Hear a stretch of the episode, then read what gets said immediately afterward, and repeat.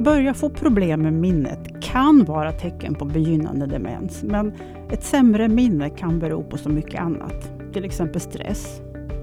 Därför så är det alltid en fördel att söka tidigt för sina symptom för att reda ut orsaken. Men när det gäller demenssjukdomar så är det inte alltid helt enkelt att ställa rätt diagnos. Och framförallt inte med de metoder som primärvården har tillgång till. Och det är givetvis olyckligt, för rätt diagnos är ju själva förutsättningen för att få rätt hjälp och behandling. Och även om det än så länge saknas bromsande eller botande behandling för Alzheimers sjukdom, så börjar det äntligen se lite hoppfullt ut när det gäller nya läkemedel. Och då skulle ett enkelt blodprov som med stor säkerhet visar om en person har Alzheimers sjukdom, kanske till och med innan de första symptomen, spela en mycket viktig roll. Så i dagens podd ska vi därför prata om nya metoder för diagnostik. Vår gäst i studion är Oskar Hansson, professor i neurologi vid Lunds universitet och överläkare vid Skånes universitetssjukhus med fokus på minnessjukdomar. Och hans forskning handlar om utveckling av metoder för tidig diagnostik av Alzheimers sjukdom, som är den vanligaste demenssjukdomen. Och jag som intervjuar heter Eva Bartonek. Så välkommen hit Oskar. Stort tack, stort tack. Du, jag tänkte att innan vi börjar prata om din forskning så ska du få förklara lite vad Alzheimers sjukdom är för någonting. Och jag nämnde här i, i introt att det är den vanligaste demenssjukdomen. Men hur vanlig är den? Precis, och om alla personer som, som får demens så är det ungefär 60 till 75 procent av dem där det är Alzheimers sjukdom som är den primära orsaken till att de får eh, demens. Och i Sverige så är det ungefär 180 000 personer som har demens idag och ungefär 25 000 som insjuknar varje år. Då. Och tittar man globalt så är det nästan 50 miljoner som har demens och det kommer att tredubblas faktiskt fram till 2050.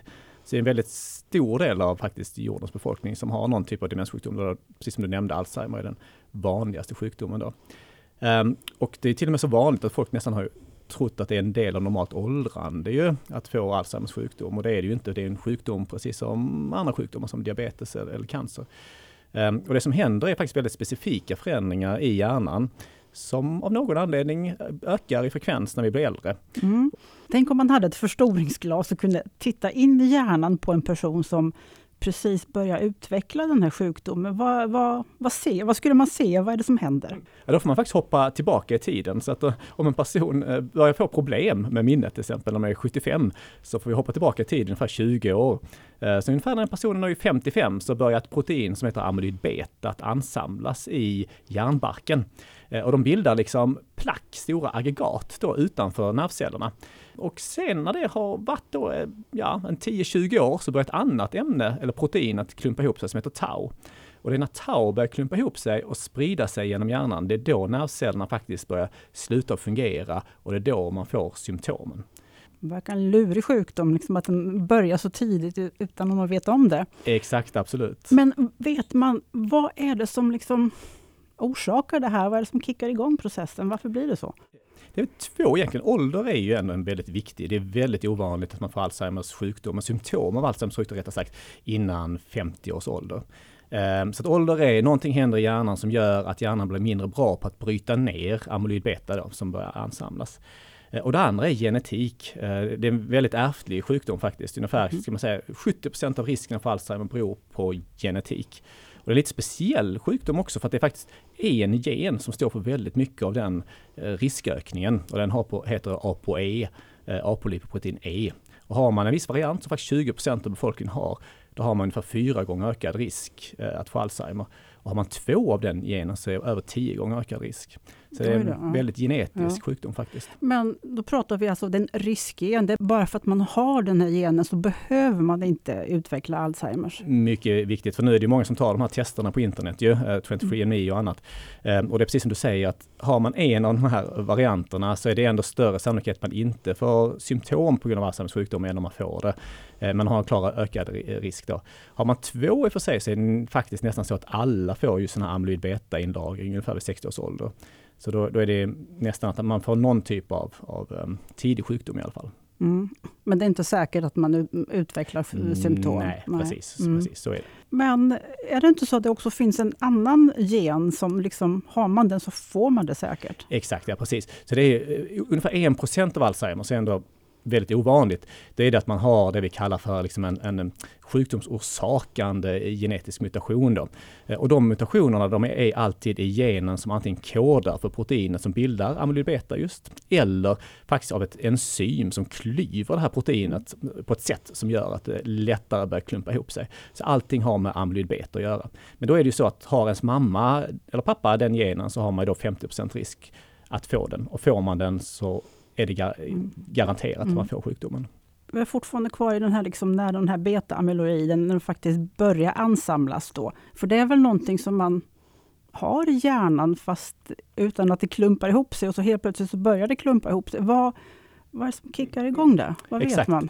Jo, det det är ett viktigt protein. Alltså det, det vi kallar för en, eh, Det finns ett större protein som heter amyloidprekursorproteinet då.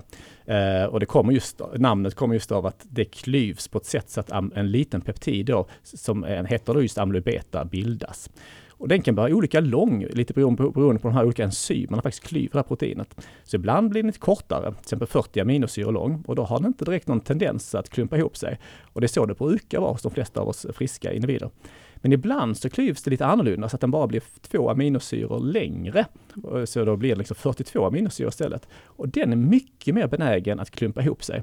Eh, Och det verkar bli någonting att det ökar med åldern. Och då blir det att när det börjar då klumpa ihop sig så får man då Alzheimers sjukdom. Maskineriet blir slarvigt på något sätt. Precis, men det är Ja, faktiskt de här ja. enzymer som klyver där, det här proteinet som sker faktiskt inne i cellmembranet. Det, det är precis som du säger, det blir lite mindre effektivt och klyver lite mer felaktigt Mm. liksom, oftare då. Blir det någon sorts ond spiral också, att när det här börjar så, så mm, liksom förstärks det? Eller? Precis, man tror det. Det finns i alla fall en hel del data, i alla fall utanför, inte då i människor för det är svårt att göra, men, men i, i, rör, liksom provrör. Och det har man sett faktiskt att på ytan av de här klumparna av amyloid beta så kan det bli som en katalysator så att det underlättar bildandet av nya sådana här klumpar av amyloid beta. Så det kan bli en sån här ond cirkel faktiskt. Det är i alla fall en teori eh, att det skulle kunna vara så. Mm. Men kan man göra någonting själv för att förebygga att drabbas av, av Alzheimers? Jag menar, det vanliga rådet brukar vara sluta rök, motionera, eh, ät bra mat. Men det verkar inte funka riktigt för Alzheimers. Eller? Nej, vi har inga starka bevis för att livsstilsförändringar påverkar just amyloidupplagringen eller tauupplagringen ändå i hjärnan. Det, det finns olika studier, men de sprättar lite åt olika håll, vilket tyder på att det är inga starka samband i alla fall, för då borde vi ha sett dem tydligt. Ehm, men däremot kan det ju vara så givetvis att om, om man lever ett bra liv, eh, framförallt är socialt eh, liksom aktiv och skaffar sig bra utbildning och eh, liksom, håller sin hjärna i trim, så klarar ju hjärnan av mer sjukdomsförändringar innan man börjar få problem. Det är precis som man är vältränad i musklerna och så vidare, så kan man ju då eh, få muskulära sjukdomar och klara sig längre, liksom, eh, Mm. trots att sjukdomen ändå eh, fortgår. Så egentligen är det inte att man liksom hindrar utvecklingen av, av Alzheimerförändringarna, utan mer att man är bättre på, på att stå emot effekterna av de här förändringarna i hjärnan. Man bygger upp en, det vi kallar på forskningsspråk, en kognitiv reserv. Eh, det är det man gör. Sen börjar det komma lite preliminära data som jag ändå börjar tro på lite grann och det är med sömnen då faktiskt. Det, det, det, det är lite mer än att det bara ska vara slumpfynd. Och då är det lite grann att om man sover mindre genom livet så kanske man har en ökad risk för Alzheimer. Och där finns också en biologisk förklaring, vilket jag gillar då. Det är det ju att under natten så sker det kanske ändå en, en ökat genomflöde av vätska genom hjärnan som kanske rensar bort amyloid beta. Mm. Um, det, det är inte, jag, skulle jag skulle inte säga att det är bevisat, men det är i alla fall en intressant teori. Mm, ja, vi har faktiskt en artikel om hjärnans tvättmaskin. Så ja, det, intressant. Ja, Ja, ja. Okej. I dagsläget, hur, hur gör man när man ska diagnostisera Alzheimers sjukdom? Säg att det är någon person som börjar uppleva att de har sämre minne och går till vårdcentralen. Vad händer? Absolut. Först brukar jag lite grann säga om när jag tycker att man kanske ska fundera att, att gå till sin, sin vårdcentral. För alla har vi perioder i livet av stress eller sover lite sämre och då, då funkar ju minnet eh, inte så bra som. Eh, så jag brukar säga att dels om det är så liksom att man märker att minnet försämras tydligt över tid så att över de senaste sex månaderna, nu är faktiskt mitt minne klart sämre än vad det var för sex månader sedan, då ska man liksom fundera. Det andra är om ens närstående börjar reagera. Men, men Oskar, ditt minne är ju inte bra liksom. Du borde nog kolla detta. Um, och sen det tredje är om det, de här förändringarna, kognitiva förändringarna, till exempel minnesförmågan, gör att jag inte kan göra saker i livet i min vardag som jag tidigare kunnat mm. göra. Då tycker jag man ska söka. Och det som händer ofta är ju läkaren och, och eller arbetsterapeut, sjuksköterska, ja, pratar ju med, med dig som patient och man gör också lite enklare kognitiva tester. Mm. Det är för att kolla lite grann hur hjärnfunktionen, minne och så fungerar. Och sen brukar man göra någon typ av enkel röntgenundersökning av hjärnan. Men det är egentligen inte för att påvisa Alzheimer, för det kan man inte med enkla röntgenundersökningar, utan mer för att liksom visa att det inte beror på hjärntumör eller hjärnblödning eller så. Så egentligen är det, det blir inte så bra diagnos, det kommer vi nog in på senare. Mm. Utan, men man kan hyfsat säga om en patient är dement eller inte, det kan man göra. Men vad orsaken är, är inte lätt med de verktygen man har idag i primärvården. Okej, så att man kan säga att det förmodligen är någon form av demens, men man kan säga inte vilken typ av demens eller mm, eller så? Man, man, man kan ju göra det, men, mm. men, man har ju, de studier som vi och andra har gjort visar att träffsäkerheten på diagnosen inte är så bra. Ehm, och det beror ju inte på att distriktsläkarna är, liksom inte är duktiga, utan det beror just på att de inte har bra verktyg mm. idag. Finns det någon behandling att erbjuda idag om man ändå fastställer så att säga Alzheimers sjukdom? Absolut, så det, det, det finns ju symptomlindrande läkemedel som jag brukar kalla dem för, mm. alltså de är inte bromsmediciner som de ofta tyvärr har kallats för. Eh, och de ökar ett, ett, ett signalämne i hjärnan som heter acetylkolin som är viktigt just för minnet och uppmärksamhetsförmågan. Så att då ökar den nivån och då funkar uppmärksamhets och minnet lite bättre faktiskt eh, hos patienter med Alzheimer. Eh, så det ger vi idag alltid till, till alla som får en sån diagnos. Så det finns definitivt läkemedel som vi kan ge. Det är ju inga, det, det, det, det är ju inte liksom wonder drugs om man säger så, liksom, men det har ju ändå en mm. effekt och det ska användas. Mm. Men jag tänker om man nu då får den här diagnosen eller preliminära diagnosen på sin vårdcentral. Är det så att man kan skickas vidare till, till eh, en specialist eller hur, hur funkar det sen då? Precis, och det är ungefär ändå ungefär hälften tror jag i Region Skåne eh, remitteras vidare till en, en mer specialiserad minnesmottagning eh, där man får ändå lite mer säker diagnos då ju. Eh, för vi kan ju använda lite andra typer av verktyg där för att komma vidare med diagnostiken. Och det gör man ju framförallt hos lite yngre patienter, är det ju vanligt att de remitteras. Uh, definitivt folk i yrkesför ålder, liksom. Mm. men även i 70-årsåldern. Uh, en hel del faktiskt som blir remitterat till oss på minneskliniken här i, i Malmö. Mm. Vilka remitteras inte? Ja, det är ju ändå oftare personer 85 plus och så. Eh, och kanske också personer som har en kortare förväntad eh, livslängd. Så att de har många andra sjukdomar och där kanske man då bedömer att det inte är lika viktigt att komma mm. ta reda på vad som ligger bakom minnessvårigheterna. Mm, Okej. Okay. Så att det, det, det, är inte helt enkelt att ställa den här diagnosen och då kommer vi in på din forskning då. Just det. Ja. För den handlar ju då om att utveckla olika metoder för att kunna ställa liksom rätt diagnos tidigt. Och, och I huvudsak så handlar det om liksom tre olika metoder som ni har utvecklat och eh, den första då som handlar om ryggvätskeprov började ni med för 20 år sedan. Precis, det var drygt, faktiskt drygt 20 ja. år, 25 år sedan. Ja, ja, exakt. Berätta, vad, vad liksom, hur går det till och vad visar den? Ja, ja, ja. Så utgångspunkten var just det att även om man då gjorde, eh, satte någon eller ställde en diagnos Alzheimers sjukdom på specialistklinik så var det ju fel i uppåt 30% av fallen när man jämförde med hur det såg ut i hjärnan efter döden. Så det visade sig att vår kliniska bedömning var inte så bra, liksom om vi bara gjorde minnestester och sådär.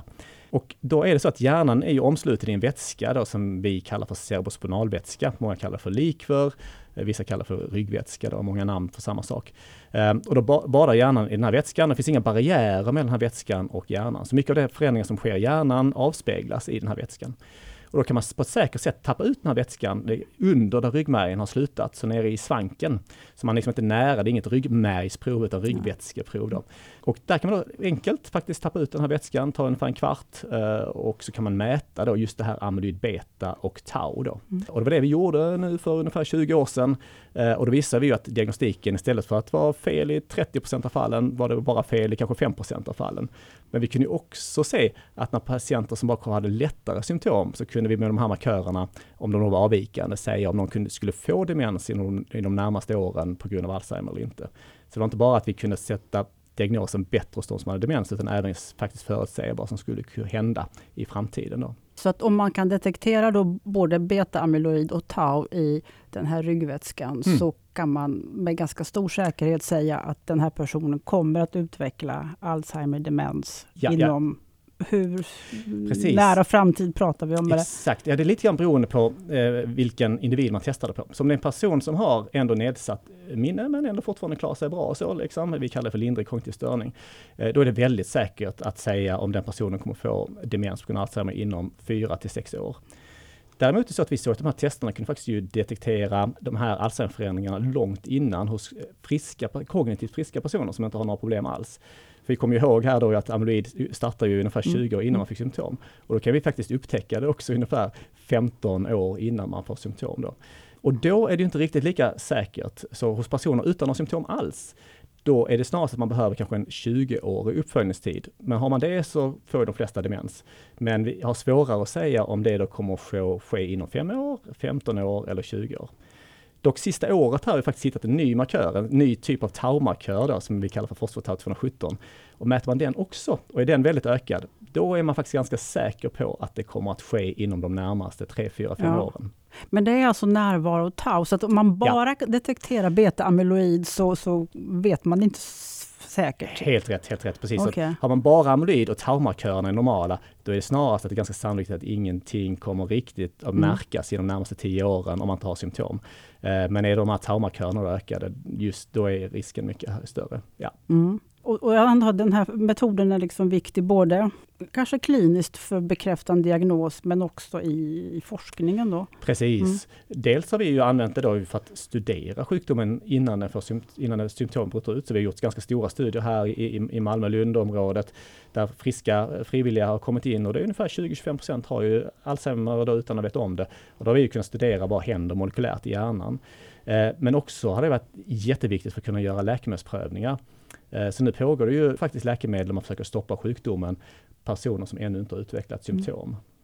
Okej, okay, så då, då, då, kan man liksom detektera med den här metoden. Men Finns det några begränsningar, nackdelar, biverkningar? Precis, att det är ju ändå att man måste göra det här ryggvätskeprovet eller som det heter på läkarspråk, lumbadpunktion. Och det är många läkare som inte riktigt kan det då. Um, så att många är inte riktigt bekväma med det. Så det är därför det bara görs på de här specialiserade mm. minnesmottagningar eller neurologmottagningar och så. Så det gör ju att det är svårt att få det att spridas ut i på många olika läkarmottagningar och också faktiskt runt om i, i världen. Då. Men det är vi har gjort tusentals, många, många tusen faktiskt. Och vi har liksom inte varit med om några allvarligare biverkningar direkt. Eh, men det som är relativt vanligt, framförallt yngre individer, det är en övergående huvudvärk eh, som försvinner när man lägger sig ner, men kommer när man reser sig upp och den brukar försvinna efter två, tre dagar. Eh, men det är ändå en, en liten risk jämfört mm. med eh, till exempel ett blodprov. Då, ja. mm. Så det var det första här ryggvätskeprovet då. Sen så mm, började börjar ni jobba med PET-kameraundersökningar. Vad är det för något? Precis, PET-kameror används under många decennier och framförallt inom ju cancersjukvården används det mycket för då tittar man ofta på sockerupptaget i tumörer och så tittar man ju om, om tumören svarar på, på behandlingen. Men det är ju att man kan spruta in ett ämne i blodet och beroende på vilket ämne det är så binder den till något speciellt och då utvecklas just sådana ämnen som binder till antingen då amyloid beta eller andra ämnen då som binder till tau. Och då kan de märka in dem med väldigt svagt radioaktiv eh, ja, signal då kan man säga. Så då kan man då liksom avbilda var i de här fallen då i mm. hjärnan som man har amyloid eller var man då har tau. Så det är inte bara, då kan vi inte längre med ryggvätskeprov, kan bara säga man har amyloid och tau, men nu kan vi också se hur mycket och var det är någonstans i hjärnan. Mm. Och eh, men det är ingenting som används för liksom vanlig diagnostik, eller har man liksom någon klinisk nytta av det, eller är det bara forskning? Ja, när amyloid PET då, för det ska mycket amyloid, det gör vi faktiskt i, i, i klinisk eh, rutinsjukvård och det görs på många av universitetssjukhusen faktiskt i, i Sverige. Det gör vi ofta på de individerna som inte inte kan eller inte vill genomgå då ryggvätskeprovet faktiskt. Mm. Så det är inte så många, men kanske en 10-15 procent. PET, Tau-PET har inte ännu blivit godkänt i Europa, men det är godkänt i USA. Och det är, I vår forskning så har vi ju sett att Tau-PET är en väldigt bra prognostisk markör. Precis som jag sa innan lite grann i ryggvätskeprovet, att har man både amyloid och tau, då är det mycket mer sannolikt att det kommer att hända någonting. Tau PET är ännu bättre faktiskt. För där kan man verkligen kvantifiera hur mycket tau och exakt var det är någonstans i hjärnan. Man kan till och med börja äh, se om vilka typer av symptom, så inte bara att man ska försämras, utan också vilka typer av symptom man kommer att utveckla framöver. Så det är en väldigt bra prognostisk äh, markör faktiskt. Mm. Eh, den kommer också antagligen vara viktig med de nya läkemedelsbehandlingarna faktiskt. Mm. Um, ja. Men betyder det också, då måste man se, kunna följa det hur, hur det här liksom sprids i hjärnan och mm det kan väl ske på olika sätt? Eller? Precis, Ja. att vi gjorde en studie att när det gäller amyloid så sprider det sig väldigt lika mellan alla och exakt samma hastighet också ungefär, vilket är jättekonstigt nästan. Så det verkar att har man väl börjat få amyloid, amyloida plack så går det inte att stoppa riktigt utan det bara fortsätter. Men tau är lite annorlunda så att det verkar kunna sprida sig i hjärnan mellan olika kommunicerande nervceller. Så det sprids, det brukar ofta bildas inne i det vi kallar för inre delen av tinningloben som just är viktiga för minnet. Och sen börjar spridas till de regionerna, de nervcellerna faktiskt eh, skickar iväg sina nervtrådar. Då. Så, så åker tau med de här nervtrådarna då, till de här nya regionerna och sen sprids det vidare från de regionerna till nästa region. Då. Och då har vi sett att det här kan ske enligt fyra speciella då, eh, vägar kan man säga. Och det leder till att tau ansamlas på fyra olika sätt. Och det leder då till att det är lite olika regioner i hjärnan som blir drabbade. Mm. Och patienterna får därför olika symptom. Så vi har sett att det finns fyra subtyper av Alzheimer som beror på att tau sprids lite annorlunda och det leder då till olika eh, symptom och även faktiskt lite olika prognos då faktiskt. Okej. Det låter nästan lite som liksom smitta. Ja men det är lite så, alltså, vi ser ju att Mm. det, som prionproteinet då vid, vid eh, galna ko-sjukan och, och Creutzfeldt-Jakobs sjukdom sprids ju också på ett liknande sätt Mm. ju, och det har ju verkligen bevisat. Men det verkar som tau gör precis som det du säger, att det sprids precis som, egentligen som virus i samhället, som covid i samhället, från olika individer. Så här sprids då tau mellan olika nervceller istället. Men vi kanske ska säga att eh, Alzheimers sjukdom smittar inte. Nej, det, det finns inga bevis för det. Men däremot finns det bevis för att, det, för att, att Creutzfeldt-Jakob gör det, men inte, det finns inga bevis att Alzheimer smittar. Finns det några begränsningar mellan metoderna? Det låter dyrt.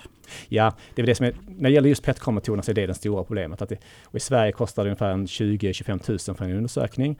Eh, I USA så kan det kosta mellan 50 och 100 000 för en undersökning. Så att det, det är dyrt och därför går det inte riktigt heller att få detta att användas över hela världen. Då. Mm. Mm. Okej, så, och sen så den tredje metoden, här blodprovet då, som, som eh, kom 2020. Just det, ja precis. och det verkar då, till skillnad från PET-kameran, som en ganska billig metod, enkel. Exakt. Ja, ja. Så eh, Eh, berätta liksom vilken information får man av det här då? Ja, där först försökte vi och andra mäta just det här amyloid beta i blodet. Och det lyckades med ganska bra eh, faktiskt. Men problemet där var att skillnaden mellan de som hade Alzheimer i nivåerna och de som inte hade Alzheimer var väldigt små, bara 10 procent. Så att det blev aldrig något bra test då. Men sen utvecklade vi och andra metoder för att mäta olika varianter av tau i blodet och framförallt den här fosforylerade tau och just en speciell typ av fosforylerad tau som heter då fosfotau 217 som jag nämnde innan då. Och det var när vi hade liksom, när det utvecklats jättekänsliga metoder för att nivåerna i blodet är så otroligt mycket lägre än i ryggväskan. Och det var då plötsligt vi kunde mäta det på ett bra sätt i blodet och det var ju just runt 2020 då. Och det var inte bara att det gick att mäta i blodet, för det hade varit intressant men kanske inte så värdefullt. Men det var att det är precis lika bra att mäta i blodet som i Mm. ryggvätska. Så att nu kan man plötsligt då med över 90% säkerhet ställa en diagnos Alzheimers sjukdom eller inte med bara detta blodprov. Mm. Och som sagt, och det ger ett lika säkert svar som den här eh, ryggvätskan då. Precis, det är Ja. det som är så fascinerande. Liksom. Eh, och det även innehåller det inte bara diagnostisk information, även prognostisk information. Så att ju högre värdet är, det Mm. är inte bara att det är ökat, är det väldigt ökat så har man också en sämre prognos. Då. Mm. Så då finns det snart ingen anledning att göra ryggvätskeprov då? Inte på de flesta. Nej. Sen är det liksom att med alla test så är de inte perfekta, men då ser vi att ungefär hos 80% av individerna där vi tar det här blodprovet så får man antingen ett väldigt säkert högt värde eller ett väldigt säkert lågt värde. Så är man väldigt säker på att ha Alzheimer eller inte Alzheimer.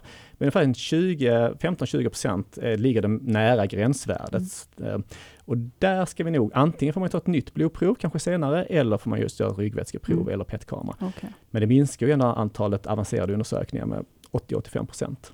Så då i princip skulle man kunna göra ett sådant test, alltså man tar blodprov på vårdcentralen och skickar iväg det till något labb eller så? Precis. eh, Ja. Och um, vi kommer ju, det kommer faktiskt bli tillgängligt här, här i Sverige under våren, eh, senast i sommaren. Men vi kommer i och för sig rekommendera det till minneskliniker först. Men vi gör ju studier här i faktiskt Skåne i primärvården Mm. och initialt ser det ju superlovande ut. Så att jag är säker på att det kommer användas i primärvården Mm. inom två år. Mm. Men vad är det som hindrar att det börjar användas direkt i primärvården när det blir godkänt? Alltså det är ju ändå lite så att man får vara lite försiktig för att i primärvården så är det ju mindre selekterade populationer. Ofta, som vi var lite inne på innan, så är de ju äldre eh, och sen har de ofta andra, mer andra sjukdomar som njursvikt eller så. Och vi har lite sett att preliminära data, till exempel har man väldigt dålig njurfunktion så ökar nivåerna av olika ämnen i blodet för att de inte åker ut via njurarna. Och då ökar faktiskt det här fosfatat 217 lite grann eh, hos de som har njursvikt. Och därför är det viktigt att se liksom att funkar det då faktiskt ändå trots detta lika bra i de här mer oselekterade primärvårdspopulationerna. Och sagt den preliminära data vi har så verkar det faktiskt Mm. funka precis lika bra. Men det låter ju väldigt lovande. Men eh, vad händer? Man vill ju ha ett läkemedel, någonting som helst botar Alzheimers eller Ja, ja. åtminstone bromsar det. Hur ser det ut? Vad, det har pratats en hel- del om det. Precis, det har gjorts otroligt mycket läkemedelsprövningar under bara ja, sista 20 åren. Det har varit eh, liksom negativa resultat, negativa resultat, negativa resultat. Ju. Men så det första då eh, som blev lite positivt här var ju nu för en tre, fyra år sedan ungefär. Tre. Och då var det ett ämne som hette aducanumab, ett läkemedel som heter aducanumab. Och då är det en antikropp som är utvecklad just mot amyloid beta. Och den är väldigt effektiv, den binder in till placken där det är amyloid beta och sen kommer då de här hjärnans städarceller, mikroglia, och binder in till antikroppen och sen äter de upp placken och tar bort placken. Så bara inom ett år ungefär så är väldigt mycket av placken borta. Eh, det här första läkemedlet hade dock eh, lite för mycket kanske biverkningar, så det har inte riktigt, det har inte blivit godkänt faktiskt. Det blev godkänt först preliminärt i USA, men sen har det inte fått full godkännande. Men så kommer två andra antikroppar. Den ena heter lecanemab, som faktiskt utvecklades eh, i Uppsala, eh, Lars Landfeldts eh, forskargrupp. Och en annan som heter Donanemab som har utvecklats av Eli Lilly. De har nu liksom, lecanemab har fått fullt godkännande i USA, så de är ännu effektivare på att ta bort amyloid, men med mindre biverkningar då. Eh, men i Sverige så väntar vi fortfarande på Europeiska läkemedelsverkets beslut för både då lecanemab och donanemab.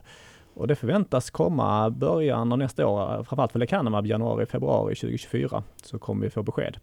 Sen är nästa steg om, om, om eh, Sveriges myndigheter kommer vilja då eh, subventionera läkemedlet. Så även om det godkänns, så är det inte säkert man tycker att det är värt att betala för det. Så det är nästa steg då.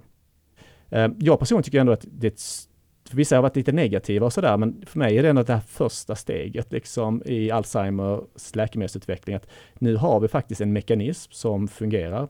Använder man antikroppar för att ta bort amyloid så förlångsammar man sjukdomen. Och många av oss tror ju att det kommer vara ännu effektivare om man startar mycket tidigare i förloppet. Och tittar man på de här läkemedelsprövningarna faktiskt är det ganska tydligt så att de som hade mindre symptom när de gick in i studien har svarat bättre. Men vad vet man, hur säker är man på de här orsakssambanden? Så är det så att först måste man bilda amyloid och sen tau? Precis. Alltså vi har ju ändå ganska bra bevis skulle jag vilja säga i alla fall. Dels som vi var inne på, alla de här sjukdomsorsakande generna då, de sitter ju i de här generna som styr just amyloiden. Så alla de får ju då amyloidaggregat kanske då redan i 20-årsåldern. Mm. Och alla de får ju taupatologi senare, i mycket tidigare än man skulle fått det annars. Liksom. Så att får man mycket amyloida plack i hjärnan så är det garanterat att man får mycket tau i hjärnan. Så det, det är väldigt bevisat. Har man dock mutationer i gener som kodar för tau och man får tauaggregat i hjärnan så får man inte amyloid. Så det går inte åt andra hållet. Så det är ganska tydligt att det går i den riktningen. Och sen tillsammans med ändå de här läkemedelsprövningarna nu där vi ser att om vi tar bort amyloiden så får vi faktiskt en effekt. Dels Mm. faktiskt man att tau-ackumuleringen, ansamlingen över tid, är långsammare. Men då är det ännu viktigare som sagt att, att den kognitiva försämringen är långsammare också. Mm. De här antikropparna riktar sig bara mot beta-amyloid, men om man redan har Mm. börjat ansamla tau också, så, så, för det var ju det som på något sätt tar död på det. nervcellerna. Ja, ja. Fortsätter inte bara där då? Precis, och det är därför, det är nog förklaringen tror jag till varför inte det här botar sjukdomen utan bara förlångsammar sjukdomen.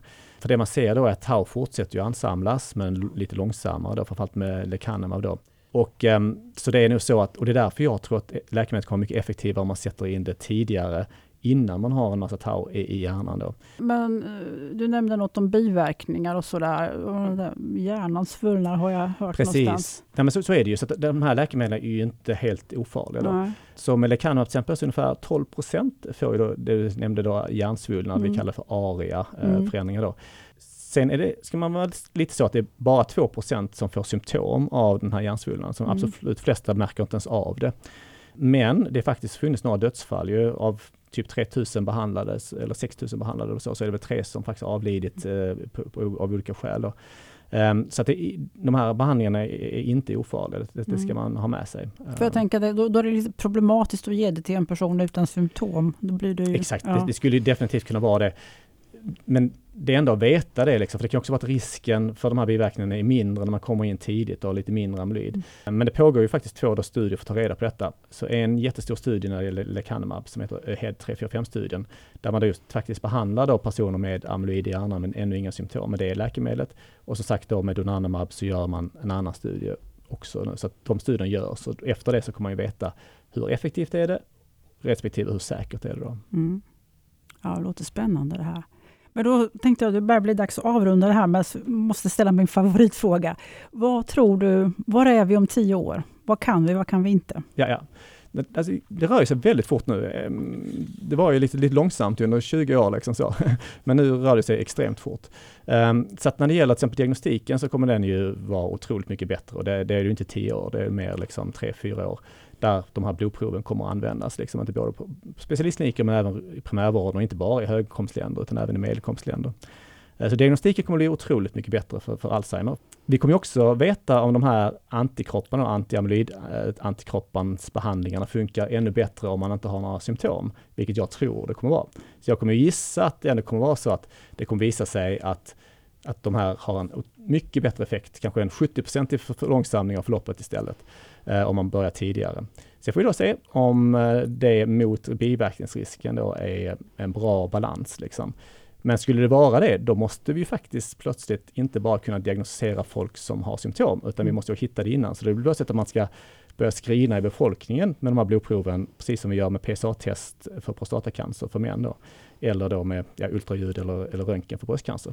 Och därför måste vi göra dem, vi, vi faktiskt förbereder för de studierna och gör redan storskaliga studier i Skåne på 4-5 tusen, där vi följer då med, med blodprov och ser om det faktiskt skulle kunna gå för, mm. att, by, för, ja, precis, för att vara beredda om det visar sig att mm. de här mm. läkemedlen fungerar. Det är det ena. Det andra är ju, för det är ju ändå viktigare att hitta jättebra behandling hos de som har symptom. Och då tror jag ju, vi har varit inne på att tau är ju mer kopplat till, till som sagt, symptom och så, och då tror jag ju att genetiska terapier mot tau, som minskar mängden tau i hjärnan, eh, tillsammans med de här amyloidterapierna kommer att vara mycket bättre. Och det kommer vi också veta inom tio år. Så att dels tror jag att man kommer kunna ha antiamyloidbehandlingar faktiskt hos folk innan de har symptom. Och har man symptom så tror jag man kan kombinera med att också lägga till eh, taubehandlingar. Det låter väldigt hoppfullt. Så hoppas att, att du har rätt. Absolut, absolut. ja, men då får det bli en bra avrundning på den här podden.